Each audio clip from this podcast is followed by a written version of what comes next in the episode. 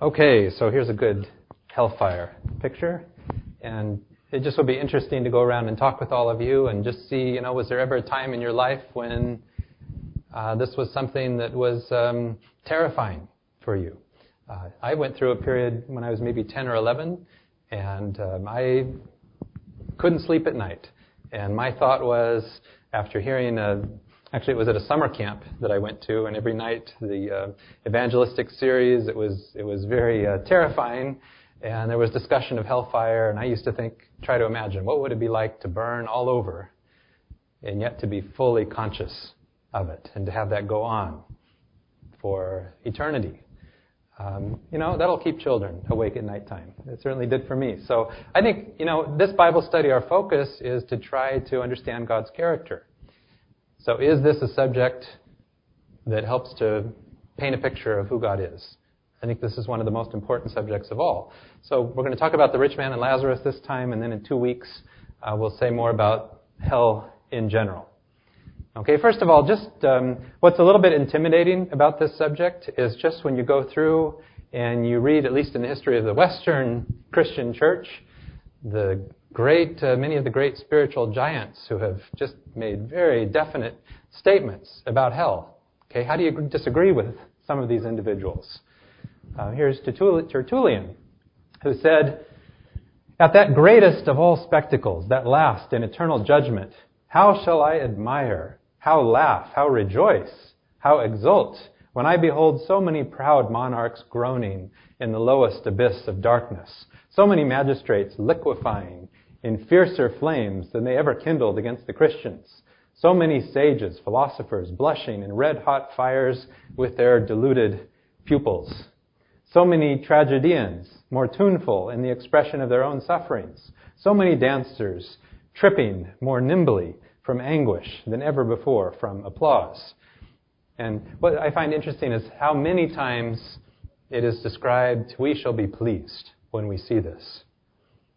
Okay, and in several other places, Tertullian said, We will, I mean, here, laugh, rejoice, exult when he witnesses uh, that awful spectacle. Okay, a little bit, a couple hundred years later, Augustine, who said this about hell They who shall enter into the joy of the Lord shall know what is going on outside in the outer darkness. The saints' knowledge, which shall be great, shall keep them acquainted with the eternal sufferings of the lost. So we're in heaven. We have a constant, vivid reminder. We can see what is actually going on in the other place as well. Thomas Aquinas, he uh, said some wonderful things, but I just have to take a step back here on this quote of his about hell. In order that the happiness of the saints may be more delightful to them, and that they may render more copious thanks to God for it, they are allowed to see perfectly the sufferings of the damned so that they may be urged the more to praise God. So it's kind of like, uh, boy, you're happy you're not there, and it makes heaven even a better place. The saints in heaven know distinctly all that happens to the damned. Okay, John Calvin. Okay, that's certainly, um, if you're making a top 10 list or whatever of uh, most well known Christians in the last 2,000 years, he'd, I'm sure, make the list. And he said, forever harassed with a dreadful tempest, they shall feel themselves torn asunder by an angry God, and transfixed and penetrated by mortal stings, terrified by the thunderbolts of God, and broken by the weight of his hand, so that to sink into any gulf would be more tolerable than to stand for a moment in these terrors. And he went on to say that there are babies a span long in hell. John Bunyan, any of you appreciated Pilgrim's Progress? He has a very vivid depiction here of hell. Set case, you should take a man and tie him to a stake, and with red hot pincers pinch off his flesh by little pieces for two or three years together. And at last, when the poor man cries out for ease and help, the tormentors answer, Nay, but besides all this, you must be handled worse. We will serve you thus these twenty years together, and after that, we will fill your mangled body full of scalding lead and run you through with a red hot spit. Would this not be lamentable? But he that goes to hell shall suffer ten thousand times worse torments than these, and yet shall never be quite dead under them. Isaac Watts, so just look up in your hymnal. Okay, a lot of wonderful um, words written by Isaac Watts. Okay, and so maybe we could sing this and it would sound nice, but what do you think of the words? What bliss will fill the ransomed souls when they in glory dwell to see the sinner as he rolls in quenchless flames of hell. Again, the delight aspect, uh, which is so often there. And of course, uh, Jonathan Edwards, if we were just to read Sinners in the Hands of an Angry God, I'm sure many of you have read that, so I just picked out one little um, part of it here. Here, all judges on earth have a mixture of mercy, but the wrath of God will be poured out upon the wicked without mixture. Imagine yourself to be cast into a fiery oven, and imagine also that your body were to lie there for a quarter of an hour, full of fire, as full within and without as a bright coal fire, all the while full of quick sense. What horror would you feel at the entrance of such a furnace? Oh, then how would your heart sink if you knew that after millions and millions of ages your torment would be no nearer to an end than ever it was, but your torment in hell will be immensely greater than this illustration represents.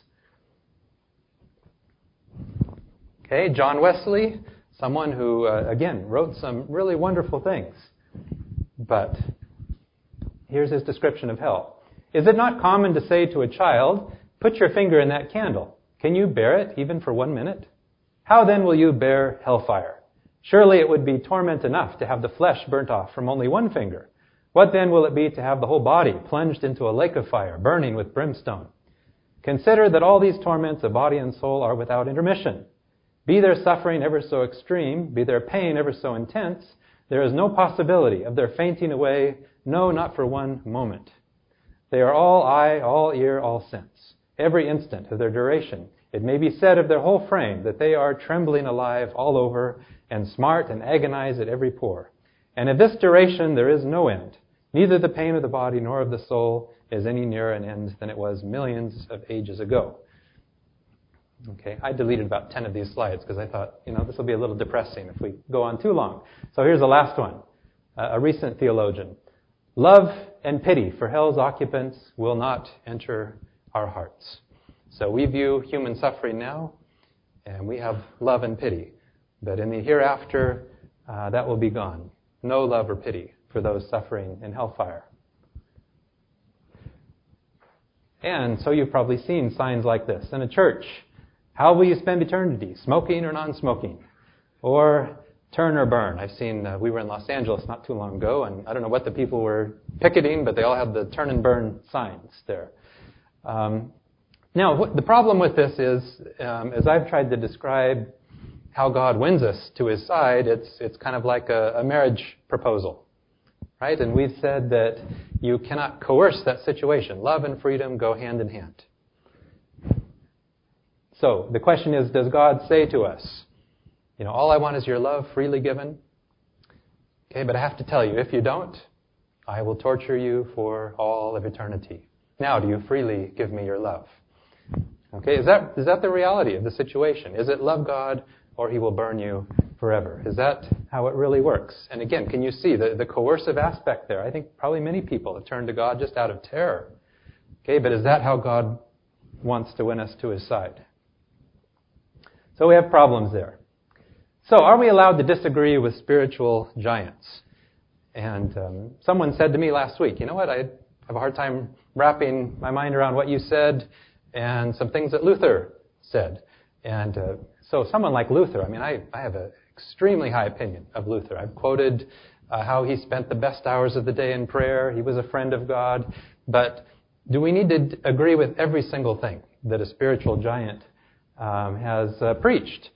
And I'll just give you an example. This is not to put down Luther. Again, I, I admire Luther. But about the book of Revelation, Luther said, My spirit cannot accommodate itself to this book.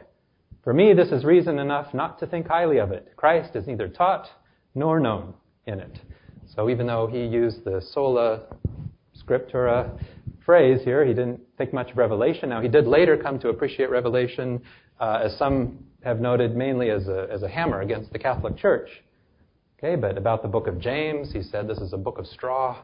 And so he, w- he was opinionated. Okay, are we allowed to have a, a, high opinion of the book of Revelation? Because Luther uh, didn't. So I think we, we have to work this out for ourselves, right? We want to appreciate everything that spiritual giants have talked about.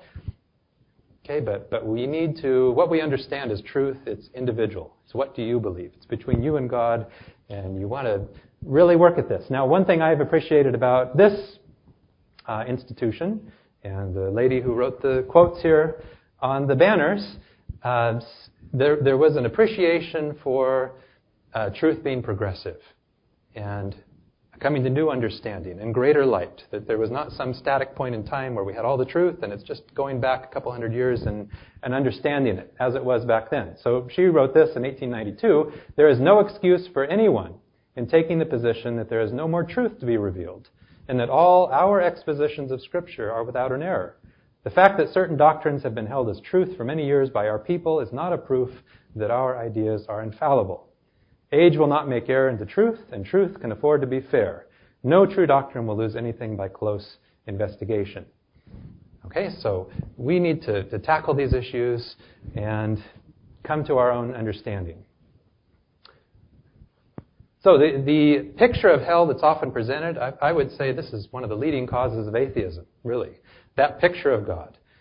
That picture of God who enjoys the suffering of those in hell and would encourage us to enjoy the suffering of those in hell.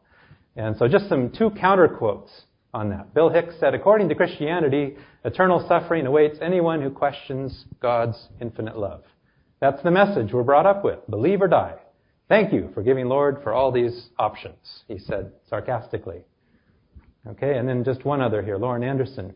So revolting to my moral nature is the creed of eternal punishment that it, more than any other cause, produces the most widespread unbelief. Compared with this, all objections to Christianity fade to insignificance. So again, if, if we take the Christian message very seriously, um, this is one of the most important issues. So I think uh, before we get into the rich man and Lazarus, since that is the, the story that is very often used as a proof about a certain version of hell, um, first I just want to address this very quickly. Does God enjoy seeing his enemies punished? Okay, to answer that question, we, we want to read real stories, real things that happened. So we could key text it, and there are lots of key texts like this in Ezekiel 33, where God says, Surely as I, the living Lord, am a living God, I do not enjoy seeing sinners die. I would rather see them stop sinning and live. Israel, stop the evil you are doing. Why do you want to die? And in Hosea, when we talked about this a couple of years ago, you know, his people are going off into the Assyrian captivity, and you can just hear the, the tears in God's voice as they do. How can I give you up, Israel? How can I abandon you? Could I ever destroy you as I did Admah, or treat you as I did Zeboim? My heart will not let me do it. My love for you is too strong. Uh, there's great emotion, passion of God. Um, even that God of the Old Testament we sometimes talk about. Well, here, uh, God revealing his, his sadness as his people go into captivity. So yeah, there are there are key texts like this, um, but the the words of Jesus. Can we reconcile Jesus, who is fully God, one in mind, heart, and character with the Father, um, and the, the notion of hell? First of all, Jesus. Uh, we've read this so many times in Matthew five said, You've heard it said, love your friends, hate your enemies. But now I tell you, love your enemies. So the God who tells us, love your enemies. This is how you treat your enemies. At some point, is everything kind of flipped over? God loves his enemies up until a certain point, and then he hates them. And he has wrath on them for all of eternity. Love your enemies. Pray for those who persecute you. Notice, so that you may become the children of your Father in heaven, because God is like that. God sends sun on the good and the bad. He gives rain to those who do good and those who do evil. So God loves his enemies. He treats his enemies that way. Okay, how do we reconcile this with um, a certain version of hell? And again, I think most compelling, God comes as a baby, and the defining moment of his ministry is when he laid down his life for his enemies to redeem them. Okay, so is this just a little blip? That's one little picture, one tiny little pixel on the character of God. We need to round it out with hell and all other kinds of things, or is this the defining image of what God is like? And we need to fit all of our theology into that. Okay, that's the position I would take. Okay, so we come to the parable. First of all, why tell the parable? Well, I guess some would say it isn't a parable. Okay, I'm going to say that it is a parable. But why tell it? And for this, we need to back up. And we need to see the rich man and Lazarus as one of five parables that were told in one setting. Okay, I don't think um, this was Jesus saying, okay, I think it's time that we teach some doctrine about hell. So I'm going to tell the rich man and Lazarus story so that we, we clear up some doctrine. Okay, the setting is so important here. Here's the setting. The beginning of Luke chapter, chapter 15. One day when many tax collectors and other outcasts came to listen to Jesus, the Pharisees and the teachers of the law started grumbling. This man welcomes outcasts and even eats with them. And notice, so Jesus told them this parable. Okay, and some have argued that Jesus was crucified because of the people that he ate with. And so many times, you know, they were upset. Tax collectors, prostitutes, fishermen, that Jesus seemed to take such an interest in that segment of society. And so they're grumbling about this, as they were many times. And so Jesus told them this parable. Could we say he told them these five parables? Okay, and the issue is their view of outcasts of society. So the first one here is the 99 sheep, and of course one is lost. The second one is there are nine silver coins, one is lost. Okay, then we have the story of the prodigal son. Of course, we have a loyal son, in quotes, and the lost son who returns. Uh, then a very interesting parable about the shrewd manager, okay, in contrast to people who belong to the light. And then we have the rich man and Lazarus. Okay, and the the point of a, of a parable is so often that you get wrapped up in the story, and then there's this amazing surprise at the end, and you're like, whoa. And kind of like uh, when Nathan came and told David the story. Remember about the man who stole the sheep from the man who only had one sheep, and David's totally gripped in the story, and then at the very end there's this twist: you are the man. Okay, so a parable is has that kind of a of a punch. It's not to make ten points of doctrine; it's to make a point or two. So the first parable of the 99 sheep, which you're all familiar with. Suppose one of you has 100 sheep and loses one of them. What do you do? You leave the other 99 sheep in the pasture and go looking for the one that got lost until you find it. When you find it, you are so happy that you put it on your shoulders and carry it back home. Then you call your friends and neighbors together and say to them, I am so happy I found my lost sheep. Let us celebrate. In the same way, I tell you, there will be more joy in heaven over one sinner who repents than over 99 respectable people who do not need to repent. Okay, now let's just imagine we're there. Okay, and, and so there are the Pharisees around Jesus telling him, Why are you hanging out with these people? And Jesus tells this story. Um, who would you imagine? Let's, let's just imagine we're Pharisees and we don't like Jesus' company. Um, who would you imagine are the 99 in this story? Who would you see yourself as? You know, in your religious garb and all of that. Are you the 99 or are you the one? You're in good shape, right? You're, you're the 99. Is that the reality? Uh, no. But if you heard this parable, you would consider you're on, you're in, right? Who's the lost sheep? Well, it's those tax collectors, right? In reality, they are the ones that are coming into the kingdom. So why did he tell the story this way? Um, don't you think this is a pretty. Um, I mean, if you saw yourself as the 99 and someone tells you, look, don't you have compassion for these lost sheep? Uh, wouldn't that be an effective way of perhaps penetrating through this barrier and saying, you know what? Actually, Jesus is right. Look at these people. We should be out concerned about these people. Don't you think that's an effective way of turning the tables? and maybe saying Jesus is right going after this group. Okay, the reality, of course, is that these religious leaders are the lost sheep. Okay, but he kind of turns the tables, I think, to instill some compassion um, for these outcasts. Well, it appears uh, maybe it didn't work. Because, well, and just, just a quote on this. In Matthew 21, Jesus said, I tell you, the tax collectors and the prostitutes are going into the kingdom ahead of you, you religious people. Okay, so sometimes he was very plain, but here I just like the way he kind of gets his foot in the door with these uh, self-righteous people. Okay, so the second parable. Okay, same setting. Or suppose, again he's going on, or suppose A woman who has 10 silver coins loses one of them. What does she do? She lights a lamp, sweeps her house, and looks carefully everywhere until she finds it. That's kind of interesting. The sheep knows he's lost. Okay, the coin doesn't even know he's lost. So maybe it's talking about uh, different types of people. I mean, I don't want to stretch it too far, but it's the same kind of thing as the lost sheep. When she finds it, she calls her friends and neighbors together and says to them, I'm so happy I found the coin I lost. Let us celebrate. In the same way, I tell you, the angels of God rejoice over one sinner who repents. Okay, so same kind of message as uh, the lost sheep. Okay, parable number three. And this is one we should spend a lot more time on. It's, it's one of the most beautiful stories Jesus told about the prodigal son. Jesus went on to say, again, it's the same, he's continuing. It's now the third parable. There was once a man who had two sons. The younger one said to him, Father, give me my share of the property now. So the man divided his property between his two sons. After a few days, the younger son sold his part of the property and left home with the money. He went to a country far away where he wasted his money in reckless living. He spent everything he had. Then a severe famine spread over that country, and he was left without a thing. So he went to work for one of the citizens of that country, who sent him out to his farm to take care of the pigs. He wished he could fill himself with the bean pods the pigs ate, but no one gave him anything to eat. At last he came to his senses and said, All my father's hired workers have more than they can eat, and here I am about to starve. I will get up and go to my father and say, Father, I have sinned against God and against you. I am no longer fit to be called your son. Treat me as one of your hired workers.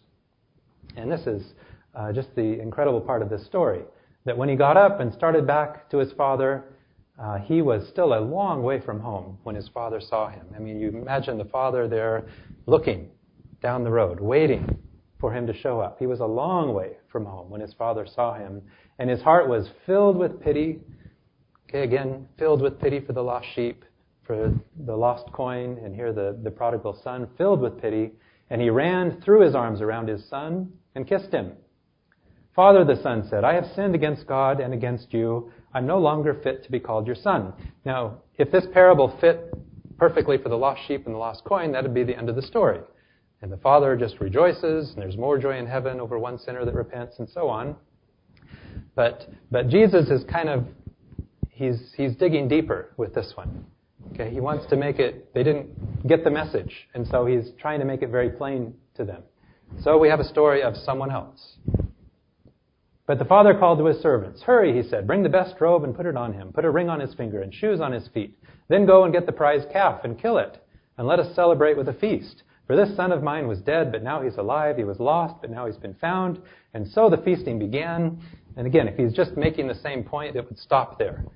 Okay, but it continues on with the older brother, who is the, the Pharisee. Okay, Jesus is wanting them to identify with the older brother. So in the meantime, the older son was out in the field.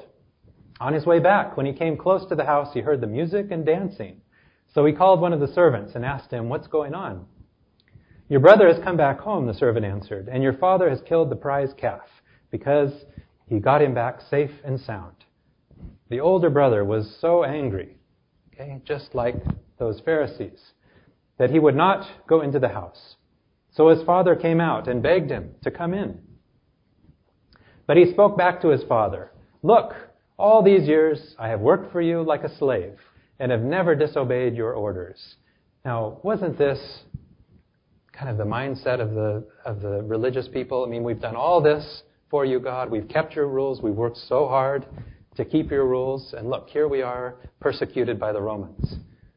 Okay, we've worked so hard to do what is right. Why don't you treat us better? What have you given me? Not even a goat for me to have, or a feast for my friends. But this son of yours wasted all your property on prostitutes, and when he comes back home, you kill the prize calf for him. My son, the father answered, you are always here with me, and everything I have is yours. But we had to celebrate and be happy because your brother was dead, but now he is alive. He was lost, but now he has been found. So again, there's still the, the celebration about the one that came home.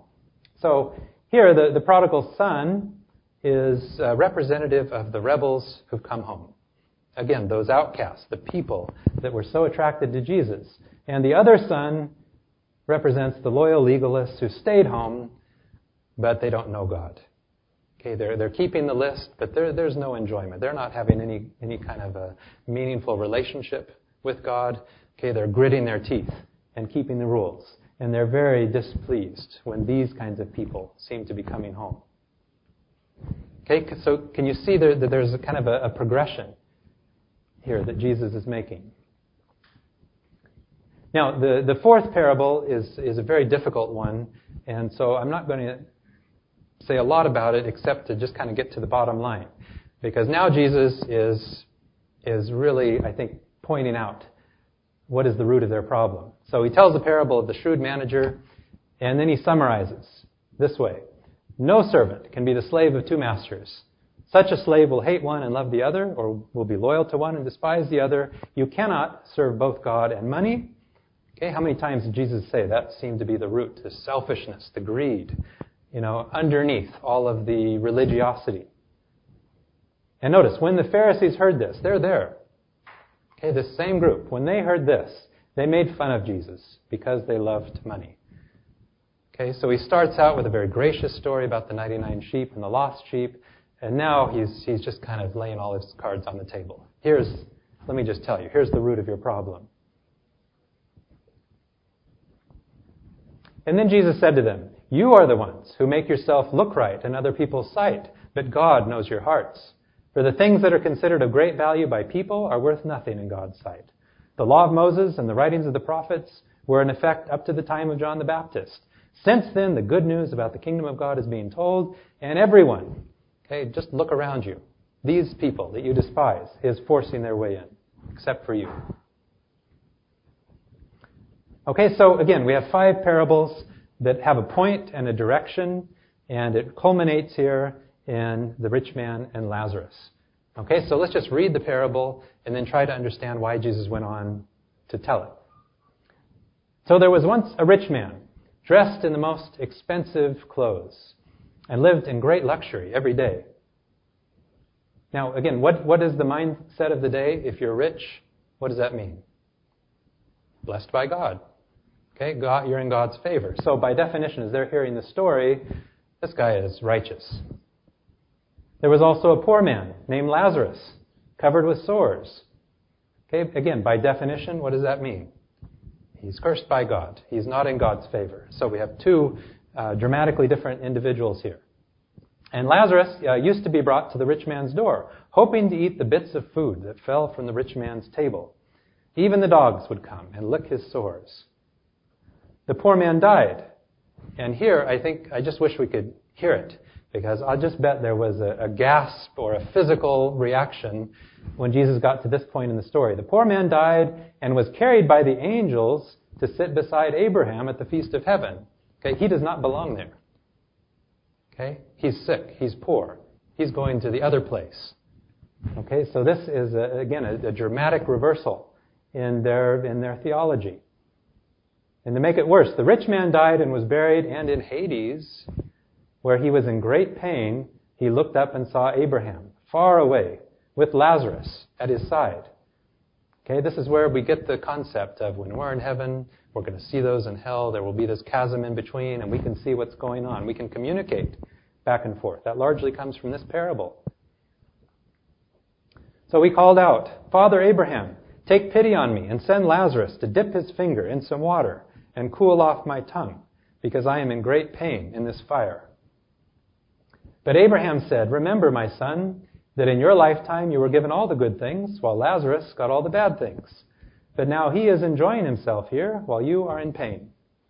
Besides all that, there is a deep pit lying between us, so that those who want to cross over from here to you cannot do so, nor can anyone cross over to us from where you are. The rich man said, Then I beg you, Father Abraham, send Lazarus to my father's house, where I have five brothers. Let him go and warn them, so that they at least will not come to this place of pain. And Abraham said, Your brothers have Moses and the prophets to warn them. Your brothers should listen to what they say. The rich man answered, That is not enough, Father Abraham. But if someone were to rise from death and go to them, then they would turn from their sins. But Abraham said, If they will not listen to Moses and the prophets, they will not be convinced, even if someone were to rise from death. Okay, so uh, that's the that's the parable, and um, again, it, it's a difficult parable, but uh, maybe just I want to see do any of you have thoughts about why Jesus would go on and, and tell a story like that? How does it fit? You don't have to agree with me, but um, but I'm just curious how how the parable strikes you. Is it helpful?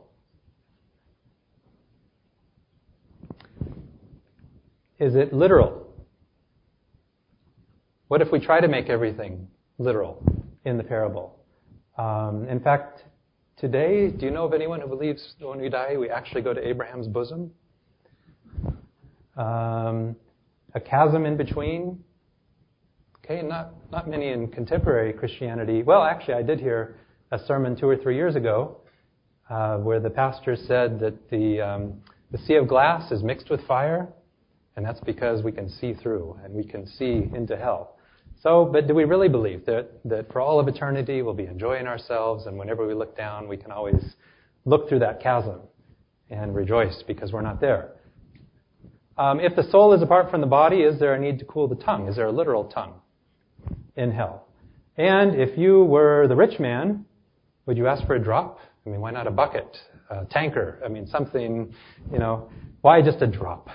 Okay, isn't this just meant? It's a, it's a story, right? It's meant to get us into it, uh, to teach us something. And it's also interesting that if you look up every exa- other example of Hades, Hades is always just the place where you die. It's the grave. Very different from Gehenna, okay, which we'll talk about in two weeks. This is the only example in the entire New Testament where there's pain and suffering associated with Hades. So Hades is just, you're dead. Okay, so it's, it's interesting that there is this uh, one exception. Okay, so I think we have a, a, difficult time here if we are taking parables and we're making 10 doctrinal points. That's not the purpose. In fact, if you go through other parables, um, a couple years ago we went over the, uh, the, the parable of Micaiah and the lying prophets in the Old Testament. And you remember the prophet came and God gave him this parable, and the parable was that God was looking around for someone that could deceive King Ahab, and he sent out a lying prophet. We take it literally, God sends out people to lie, to deceive. No, there's a point to that parable. So I would say the same thing here. There's a point. What is the point? Then I guess is the question. So do we take other individual points of other parables literally? No, that's not the point of the parable. It's to make one or two points. So in the parable then, who is the rich man? Literally, uh, he's dressed in purple and fine linen. And so the rich man, I think, just like all of the other parables, Jesus is talking to rebellious legalists who are very offended by the way, the things he's saying, and he is addressing them. They see themselves as the rich man. They are rich. Okay? And so again, the shock to be going to the wrong place. Who is Lazarus? Uh, do you find it curious that Jesus chose the name Lazarus? Could have chosen John or Matthew or any other name, but he chose Lazarus. Okay, wouldn't that be, isn't that interesting that he chose the name of a man that he did resurrect? Okay, and so the, the end of the parable, remember, as Jesus um, tells the story, is um, that they say, That's not enough, Father Abraham, but if someone were to rise from death, did Lazarus rise, rise from death, and go to them, then they would turn from their sins. But Abraham said, If they will not listen to Moses and the prophets, they will not be convinced, even if someone were to rise from death. And the, the resurrection of Lazarus is often called the, the crowning miracle of Jesus. Remember, he was really dead. Okay, he stinks. Okay, Lazarus was dead. And so it's just surprising that after the resurrection, the uh, bringing Lazarus back to life, that from that day on, the Jewish authorities made plans to kill Jesus. I mean, you'd think if you'd seen something like that, it would have an impact. But it drove them to the other extreme. From that day on, they made plans to kill Jesus. The chief priests made plans to kill Lazarus too, because on his account, many Jews were rejecting them and believing in Jesus. So this did actually happen. And I think there's, there's real meaning for just putting Lazarus in there. So I guess my summary would be that this is a hard parable for a hardened and proud people. And Jesus is, I mean, you know, if you were a parent and your son was just going the wrong direction, um, wouldn't you use every method possible to try to shake him out of it? And so I think he's telling something that will just shock them and to tell them, no, you're going to hell and not the other direction. And let me make it very plain. Let me get you into the grips of this story and at least cause you to look at the possibility that you're dead wrong. And so the point here is, had they listened to Moses and the prophets, they would have accepted Jesus, and they will not be convinced even if someone were to rise from death. Now, I like to think that actually the people there, perhaps around Jesus at this time, that they rejected him and they dismissed the parable. But after the resurrection, Peter gives his speech in Acts 2. What does he do? He makes a case for Jesus being the rising Savior, and he talks about the Old Testament, gives evidence from Moses, from the prophets, and he talks about how Jesus was raised. And that, that had a profound impact. In Acts 2:41, many of them believed this message and were baptized, and about 3,000 people were added to the group in that day. Now, is it possible that some of the people standing around Jesus that heard the story of the rich man and Lazarus were among this group? They thought about the story. And they put it all together. They thought about Lazarus. They thought about Jesus. Maybe they looked at their Old Testament in a different way. And perhaps some of those were the converted people that became strong members of the early Christian church. And Jesus was trying to win these people. And I, I like to think that perhaps he did. So, what is hell then? This story, I would say, is not a teaching about hell. It's a teaching to meet the people in that time. So, what is hell? And so, our talk next time will kind of go off of this verse in Matthew 5:22, because there is hell. Jesus talks about it. What is it though? In Matthew 5:22, if you call your brother a worthless fool, you will be in danger of going to the fire of hell. And so we'll, we'll try to wrap our minds around what it actually is next time. Okay, let's pray. Father, there's certainly much to admire uh, just in the depths that you would go, uh, stooping to reach people um, at different places in time and history. And um, thank you for meeting each one of us exactly where we are. Please help us to be responsive to your voice and to every day come closer and closer to you as revealed in Jesus Christ. Amen.